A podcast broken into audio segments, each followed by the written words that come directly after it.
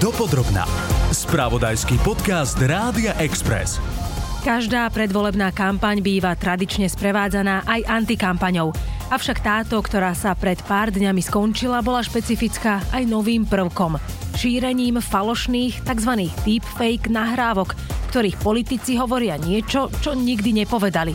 Ako napríklad táto nahrávka, ktorá pôsobí ako vyhlásenie prezidentky Zuzany Čaputovej. Som sa rozhodla v nasledujúcich voľbách vyjadriť podporu Milanovi Mazurekovi. Krúžkujte číslo 150 na kandidátke republiky. Samozrejme, že ide o deepfake a prezidentka nikdy nič takéto nepovedala. Tvorcovia použili umelú inteligenciu, pomocou ktorej sa dajú falošné videá, zvukové nahrávky či fotografie vytvoriť. Je to spôsob, ktorý zozbiera viacero buď vizuálnych alebo zvukových nahrávok konkrétneho človeka a dokážu mu vložiť doslova do úst vymyslené vety. Aj o tomto spôsobe šírenia výmyslov nám v tejto časti podcastu dopodrobna povie viac generálny riaditeľ technologického startupu Elf AI Jakub Schuster. Spoluzakladateľ projektu Konšpirátory SK Peter Jančárik tiež dodá, na čo by sme sa pri pozeraní videa alebo počúvaní vyjadrení politikov z rôznych nahrávok mali zamerať, čo si na nich všímať a ako čo najjednoduchšie overiť ich pravosť. Pri podcaste Dopodrobna vás víta Ľubica Janíková. Dopodrobná. Okrem prezidentky sa internetom šíril aj zvukový súbor predsedu progresívneho Slovenska Michala Šimečku a novinárky Moniky Tódovej o údajnom manipulovaní volieb. Znelo to takto. Preto treba dávať pozor, aby vám neunikol ani jeden podstatný hlas, si myslím. Uvidíš, budú hlasy aj od hlupakov. Minulý týždeň sme komunikovali s ľuďmi z osád a jeden Vajda dokonca povedal, že jeho občania už majú prax, ako sa robí vláčik. Zdá sa, že si sa pripravil lepšie ako naposledy. Aj v tomto prípade išlo iba o dielo umelej inteligencie, čo na základe niekoľkých faktov, rôznych anomálií potvrdili viacerí analytici. Aj o tejto nahrávke sme sa rozprávali s Jakubom Šusterom z portálu Elf AI. Jednoznačne volebná kampaň, tak ako každá, býva sprevádzaná rôznymi inováciami a novinkami. A v tejto volebnej kampani, čo sme zaznamenali, tak práve bolo to tesne pred voľbami, tak unikla domnela nahrávka medzi Michalom Šimečkom a Monikou Todovou, kde sa bavili o nejakej manipulácii volieb. Táto nahrávka vykazovala podľa aj rôznych iných analytikov pomerne dosť rozsiahle známky toho, že bola nejakým spôsobom použitá umelá inteligencia na generáciu tejto, tejto nahrávky. Videli sme to hlavne na tom, akým spôsobom tam bola dikcia reči, tempo reči a rôzne také malé nuancy, ktoré sú pre Slovenčinu ako veľmi spevavý jazyk charakteristické, ale uh, ešte umelá inteligencia až tak dobre manipulovať nevie. Takže to sme videli. Uh, čo sa týka iných použití umelej inteligencie, tak sme videli aj nejaké použitie v rámci tej normálnej kampane, či to bolo nejaká ako keby už uh, alternácia obrázkov samotnými politickými stranami a, a tak. Mm-hmm. V podstate napriek tomu, napriek týmto znakom, ktoré ste aj povedali, tak predsa len tie nahrávky môžu pôsobiť autenticky, minimálne na to prvé počutie, alebo skrátka pre ľudí, ktorí sa týmto až tak nezaoberajú a jednoducho majú pocit, že keď niečo počujú, nejakú nahrávku alebo spoznávajú ten hlas, tak jednoducho to tak aj bolo. Čiže stretli ste sa aj s tým, alebo môžeme povedať, že, že jednoducho ľudia takýmto veciam uveria a, a šíria tieto nahrávky a myslia si, že sú, že sú práve? Určite áno. Celá táto téma sa týka aj témy mediálnej gramotnosti a zručnosti a tam vidíme aj dlhodobo, že my ako Slováci sme na tom niekde na chvoste Európskej únie. Čo znamená, že áno, ľudia, ktorí sa o to aktívne nezaujímajú a ľudia, ktorí to, dajme tomu, aktívne neštudujú, tak by mohli naletieť na takéto, na takéto nahrávky alebo videá ono tie deepfakes ako také nie sú ničím nové a videli sme ich používanie, keď pôjdeme do nedávnej histórie k susedom, tak v roku 2019 uniklo niekoľko upravených nahrávok Miloša Zemana, ktoré boli neskôr označené ako deepfakes aj priamo hovorcom a aj priamo Milošom Zemanom. Takže ako tie deepfakes v kontexte politického marketingu a v politických kampaniach nie sú ničím nové. To, na čo si ľudia musia dávať pozor, a to platí všeobecne na internete, je obozretnosť. Pristupovať a priori k informáciám a k veciam, ktoré vidíme a počujeme kriticky a snažiť sa ich nejakým spôsobom overiť. A či už je to formou toho, že si overujem tvrdenia a fakty, ale skúšam sa pozerať už uh, aj na tie veci tou optikou, vedela by toto vytvoriť umelá inteligencia, alebo ako by som vytvoril takýto obrázok alebo stopu, keby som chcel. To, to je jedna vec. Druhá vec je samozrejme to, že treba sa vzdelávať, treba sa pozerať na to, kde sú tie technológie a čo, čo je možné. Samozrejme, toto je pomerne jednoduché, pokiaľ sú o, ľudia na internete a zaujímajú sa o to a sú, sú mladí a stretávajú sa s tým. Problém môže byť pri tej staršej generácii, ktorí tie veci skôr sa k ním dostanú a nezaujímajú sa o to tak aktívnejšie a zrazu, keď vám príde mail od nejakého známeho, kde vidíte nahrávku, a ktorá vyzerá pomerne autenticky, od známeho a vy si ju pustíte a počujete tam nejakých známych hlas, tak je veľmi ľahké neprepadnúť tomu dojmu. Zatiaľ čo donedávna sme mohli pochybovať o vierohodnosti nejakých obrázkov alebo textov, dnes si už nemôžeme byť istí ani pravosťou audionahrávok alebo videí. Dá sa predpokladať, že tie nástroje umelej inteligencie budú stále zručnejšie a tak ako si dnes vieme vytvoriť obrázok pomocou rôznych obrazových nástrojov ako Mid Journey, e, zadaním proste jednoduchého príkazu, tak sa dá očakávať, že postupne aj výroba takýchto videí alebo takýchto, takýchto audio záznamov v úvodzovkách bude otázkou jednoduchého zadania a dnes to ešte stále vieme pomerne dobre rozlíšiť pozorným uchom. Časom sa tieto technológie ale budú zlepšovať a naozaj si nebudeme môcť byť istí e, ani pravosťou zvuku, ani pravosťou videa. Peter Jančárik z projektu Konšpirátory SK očakáva, že aj v budúcnosti budeme svedkami šírenia nepravých videí alebo zvukov a je na mieste pristupovať ku každému podozrivému obsahu kriticky a radšej s nedôverou. Upozorňuje však aj na to, že z dezinfoscény nezmizli ani tradičné hoaxy a konšpirácie šírené klasickým textom treba byť zdravo skeptický. To platilo vždy. To, či, či, či ide o text, alebo o obraz, alebo teraz aj o video a audio, a treba byť naozaj skeptický a nepodláhnuť prvej veci, ktorej sme ochotní uveriť.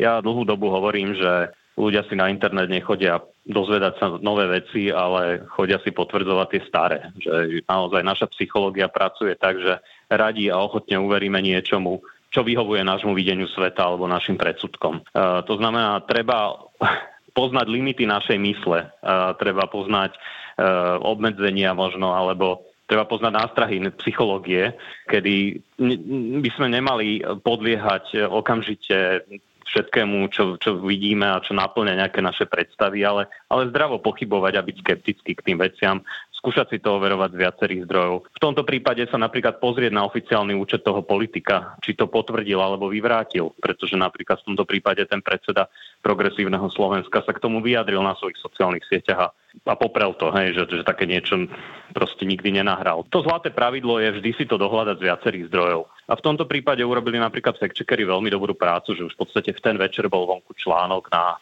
fakty AFP, mm-hmm. čo sú vlastne oficiálni fact-checkery Facebooku, mm-hmm. kde, bol, kde bola pravosť tejto nahrávky spochybnená a, a bolo to veľmi dobre vysvetlené. Mm-hmm. Spomenuli ste v podstate, že overovať si to v rámci takýchto možností, že teda či sa to niekde inde nešíri, alebo teda či to niekto mm-hmm. iný ešte potvrdil, ale už len to samotné prvotné nejaké vypočutie alebo pozretie takejto nahrávky by nám malo niečo napovedať, mali by sme si tam niečo všímať? Umelá inteligencia sa dnes trénuje, potrebuje akoby natrénovať na čo najväčšom množstve audio alebo video záznamu. To znamená, že budeme skôr svetkami e, takýchto deepfakeov ľudí, ktorí sú verejne známi a existujú veľa videí a veľa audia e, s nimi. Dajú sa tam stále ale pozorovať akoby nedostatky, že ten jazykový model, keď sa to aj naučí, tak tá nahrávka nemusí znieť vždy prirodzene. Napríklad to bolo veľmi dobre počuť teraz pri hlase tej novinárky, že evidentne sa trénovala na, na reláciách, ktoré, ktoré ona moderuje a jednoducho ten spôsob dikcie, ten spôsob jazyka, ako majú ľudia v hovorovej reči a ako majú pri moderovaní a pri nejakých oficiálnych príležitostiach je jednoducho iný. Že ten hlas vám jednoducho pocitovo nesedel k tomu, že áno, nejakí dvaja ľudia sa tu mm-hmm. dohadujú po tišku na manipulácii volieb a pritom rozprávajú ako v televíznej relácii. Mm-hmm. Že, že jednoducho toto tam najviac bolo počuť, aspoň pre mňa, že to jednoducho nesedelo, nesedelo k tomu kontextu, v ktorom sa oni vlastne rozprávali. Plus tie jazykové modely dnes nevedia robiť to, čo robíme bežne my. Takéto zaváhanie, takéto hm, e, také, také, také povzdychy, jednoducho také tie naše nedokonalosti tej našej reči. naozaj ono to znie ako keby proste ako dneska na viacerých médiách máte možnosť, že vám to prečíta neurálny hlas. E, ten tiež počujete, že stále nie je úplne dokonalý, aj keď sa zlepšuje. A práve v čom, v čom vidíme, že sú dneska nedokonalosti tej umelej inteligencie v tom napodobovaní tých nedokonalostí. Že jednoducho to naozaj vyzerá, ako keby to čítal stroj stále. Mm-hmm, niečo ako chyby. navigácia v aute, hej? Áno, niečo ako navigácia v aute, nerobí pauzy, nerobí chyby. A toto sa akoby bežne e, nemýli sa napríklad, že toto je napríklad také, to sú také tie, také tie signály k tomu, že OK, že niekto asi nerozpráva úplne takto dokonale, ako to robím momentálne ja, keď nahrávame tento rozhovor a nehovorí asi spôsobom, akým by sa rozprával niekto v takejto, takejto situácii a na základe tohto to budeme vedieť poznať. Ako dlho nám toto vystačí a ako rýchlo budú tie jazykové modely schopné toto napodobňovať, je otázka v času, bohužiaľ. A vždy to bude hra na mačku a myš. Môžeme teda očakávať, že aj v nejakom ďalšom období, či už v prebiehajúcom volebnom, alebo teda v ďalšej nejakej kampanii sa s mm. takýmto niečím stretneme a možno v dokonalejšej forme? Áno, je to, hovorím, je to otázka času, kedy uh, dnes vidíme, že ten, uh, tie jazykové modely a tá umelá inteligencia, strojové učenie idú strašne rýchlo dopredu a je len otázka času, kedy sa tieto nedokonalosti vyžehlia a, a budú tie nahrávky stále uveriteľnejšie a uveriteľnejšie a jednoducho je to niečo, s čím sa budeme musieť naučiť žiť.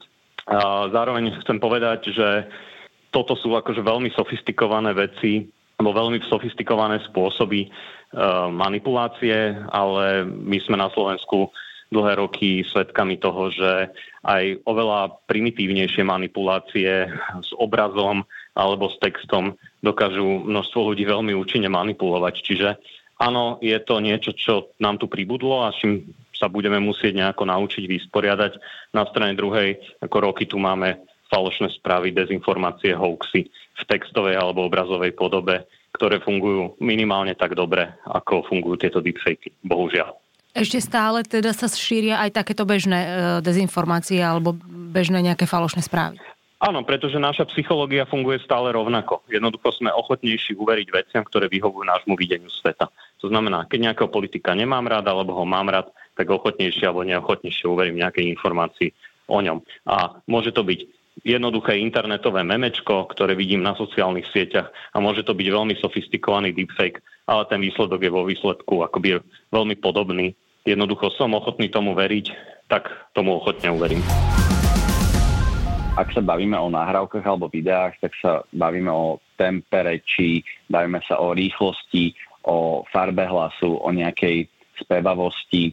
Zároveň, pokiaľ sa bavíme o videách alebo fotkách, tak je dobré sa sústrediť na detaily. Pretože detaily ako sú vlasy alebo pohyb úst alebo mimika sú pomerne ťažko ešte uh, generovateľné mm-hmm. a aby sedeli do celkového kontextu. Takže ono celkovo tá komunikácia ako taká je komplex verbálnych a neverbálnych signálov, ktoré keď sa človek zameria, musia spolu tvoriť koherentný celok. Ak sa pozerám na človeka alebo osobu, ktorá niečo hovorí, ale vidím, že mi tam nesedí práve, dajme tomu, mimika, alebo mi nesedí to, akým spôsobom sa vlnia vlasy, tak sú to možno prvé signály toho, že s tou nahrávkou alebo s tým videom nie je niečo v poriadku. Takže to je taký prvý varovný signál a zároveň potom sa pozerajme aj na ten obsah toho, že čo nám chce tá nahrávka povedať, aké emócie chce v nás vyvolať. A ak zistíme, že týchto varovných prstov máme viac v takejto nahrávke, treba k tomu pristupovať obzvlášť kriticky. Akým spôsobom by sme si to možno mohli aj overiť? Viete, že, že či, či je dôležité aj skúmať ten pôvod tej nahrávky, že kto to poslal, alebo odkiaľ to ten človek má, ak, ak by to aj zrovna mohol byť nejaký náš známy, ale že, že kde sa vôbec tá nahrávka zobrala, vieme, vieme sa aj k tomuto nejako mm, prepátrať tak, aby to nebolo príliš zaťažujúce aj pre bežného človeka? Určite áno. Dôležité je skúmať pôvod, odkiaľ som sa dostal alebo dostala k takémuto nahrávke, videu alebo obrázku. Ten zdroj, ktorým sa šíria takéto informácie, je pre nás veľmi podstatný. To je, čo sa týka tej mediálnej gramotnosti v tom, že overovať si tie zdroje a snažiť sa prísť na, na kosť tomu, kde a odkiaľ pochádza tá, takáto nahrávka. Pretože môže sa veľmi ľahko stať, že ak pôjdete trošku tie dva kroky ďalej a pošle vám nejakú nahrávku váš známy a spýtate sa, a od koho ju máš ty, tak ten povie, no mne ju poslal kamoška a ona to má odkiaľ, no tak to už neviem, mm-hmm. alebo to som niekde videla na internete, tak to je tiež ten varovný prst toho, že OK, tak skúsim si napríklad tie informácie overiť z nejakého ďalšieho zdroja. Skúsim to nájsť na internete. Hovoria o tom aj iné médiá, hovoria o tom aj iné zdroje. To je niečo, čo sa dá veľmi ľahko v praxi spraviť a pre toho človeka môže byť pomerne jednoduché na dva kliky na internete zistiť, že či takéto informácia, fotka alebo video sa nachádza aj na nejakých iných zdrojoch alebo či pochádza práve iba z jedného. Je cieľom takýchto nahrávok zvyčajne uškodiť tomu človeku, alebo to chcem povedať, že, že, že či by to takisto mohlo byť aj nejakým tým, tým signálom, že, že ako náhle je už tá nahrávka takto čudná a zvláštna a že, a že zjavne chce niekomu uškodiť, takže zrejme nebude práva, alebo môžu byť tieto falošné nahrávky tvorené aj s nejakým iným zámerom? Tie najväčšie nebezpečenstva deepfake spočívajú práve týchto negatívnych a politických tvorbách a, a veciach, ktoré majú práve za cieľ poškodiť niekoho alebo zdiskreditovať tú opozíciu. To, s čím sa stretávame v kontexte deepfakes, čo je ďalšia hrozba, je napríklad tvorba pornografických materiálov, ktoré nie sú autentické, ale s tým, ako prechádzajú tie modely vývojom, tak už dokážete aj v dnešnej dobe pomerne autenticky iba s fotkou tváre vytvoriť fotku, ktorá je nahá, ale vyzerá úplne, úplne realisticky. Takže aj toto môže byť spôsob, akým sa dá tá umelá inteligencia a technológia deepfakes použiť na zdiskreditovanie alebo očernenie niekoho iného. Uh-huh. Na druhú stranu samozrejme treba povedať, že tie deepfakes pôvodne nevznikli s cieľom niekomu uškodiť, ale také bežné použitie tých deepfakes môžete vidieť napríklad v nejakom zábavnom priemysle, kde e, dokážete modifikovať hlas alebo tvár človeka a spraviť si z toho pekné srandovné video alebo mm-hmm. fotku a ktorá nikomu na konci dňa neuškodí. Áno, ale, ale tam je to aj také viditeľnejšie, že keď sú tieto akože vtipné videjka, že, že je to spravené, tak je to naozaj aj viditeľné, že naozaj je to upravené a, a napriek tomu je to zábavné, hej? že tam je to ako keby Presne aj tak. priznané. Presne tak. A to je, to je práve dobre povedať v tom, že pokiaľ niekto tieto technológie používa rozumne, a tak sa nebojí priznať to, že ich použil. To isté platí pre tie politik, tých politikov a politické strany. To znamená, že pokiaľ oni si vytvoria nejaký obrázok alebo si nejakým spôsobom zalternujú video, tak oni povedia, že použili sme na to umelú inteligenciu a toto nie, nie je reálne. Tak jedna z takých prvých vecí, ktoré človek môže urobiť, je pozrieť si náš zoznam na stránke www.konšpiratory.sk, pozrieť si zoznam známych dezinformačných webov, dnes ich tam máme mm-hmm. skoro 300 a, a pokiaľ to je napríklad informácia sa, šíriaca sa z niektorého z týchto webov, tak treba byť na pozore a treba naozaj pochybovať o tom, či je takáto informácia hodnoverná, lebo vieme, že tu fungujú v odzovkách známe firmy, ktoré roky šíria, šíria dezinformácie, weby typu hlavné správy, infovojna, slobodný vysielač a podobne. Toto sú jednoducho dávno známe web stránky, ktoré, ktoré tu fungujú. Pokiaľ niekto, napríklad starí ľudia zvyknú dostávať e-maily reťazové od mm-hmm. svojich známych, prirodzene tomu sú ochotnejší veriť, lebo väčšinou vám to príde od nejakého priateľa alebo príbuzného. Treba ale zapochybovať, pokiaľ napríklad ide o časti nejakého rozhovoru alebo článku alebo priamo odkazu na niektoré z týchto dezinformačných webov. Treba opäť pochybovať o hodnovernosti tých informácií tak ako neverím tomu známemu jedna pani povedala uh, na ulici, tak by som jednej pani povedala, nemal veriť ani na sociálnych sieťach a na internete. Myslím si, že tie dve základné odporúčania by boli neverte všetkému, čo vidíte a počujete a druhé, druhé odporúčanie by bolo spýtajte sa samých seba, akú emóciu vo vás tá nahrávka, video alebo fotka vyvoláva. Pretože pokiaľ budete budeme pristupovať k tým veciam takto, tak jednak budeme ostražití a zároveň zistíme to, akým spôsobom na nás vplývajú tieto veci. A keď zistíme, že nejaká nahrávka video alebo fotka útočí na naše základné inštinkty, ktoré sú strach a hnev, toto sú nástroje, ktoré sa používajú práve pri šírení dezinformácií, fejkov a hoaxov práve v tom, že cieľia na tie základné ľudské pudy. Takže pokiaľ sú veci a vykazujú tieto základné známky, je na mieste byť viac ako ostražitý a pátrať ďalej a nebať sa tomu spraviť ten krok dopredu a či už ísť konfrontovať niekoho, kto nám poslal takúto nahrávku, uh-huh. alebo ísť krok vpred a skúsiť si to dohľadať. Tvorcom takéhoto obsahu ide najmä o to, aby to bolo ľahko uveriteľné, aby vyvolali bombastický dojem, ktorý budete jednoducho chcieť šíriť ďalej. O to viac je teda dôležité sa nad takýmto obsahom kriticky zamyslieť a upozorniť aj ostatných známych, že deepfake sa pomaly, ale isto stáva súčasťou nášho online sveta. Ďakujem, že ste si vypočuli podcast Dopodrobna. Bola tu s vami Ľubica Janíková. Počúvali ste podcast Dopodrobna, ktorý pre vás pripravil spravodajský tým Rádia Express. Ďalšie epizódy nájdete na Podmaze a vo všetkých podcastových aplikáciách.